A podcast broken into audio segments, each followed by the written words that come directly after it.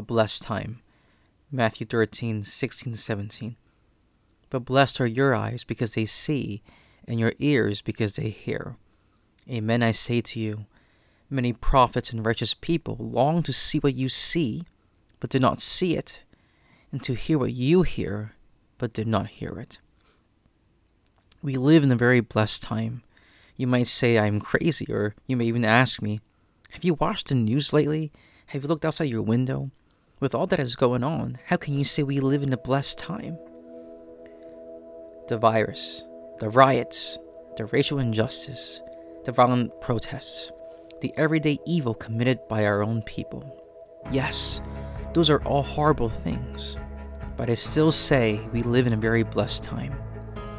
We live in a very blessed time not because we as humans on our own make it blessed, but because we have a God who has revealed himself to us.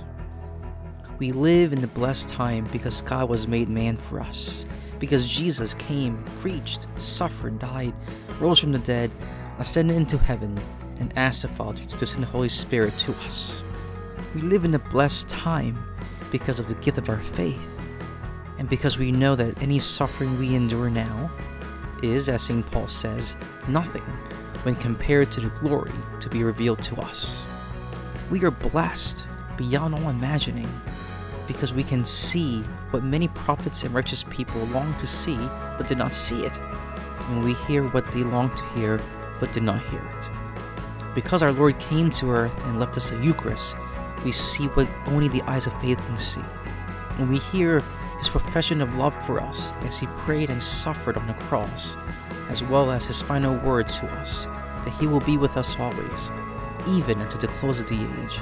So, yes, we live in a very blessed time. May we count our blessings today and ask the Lord to open our hearts in gratitude.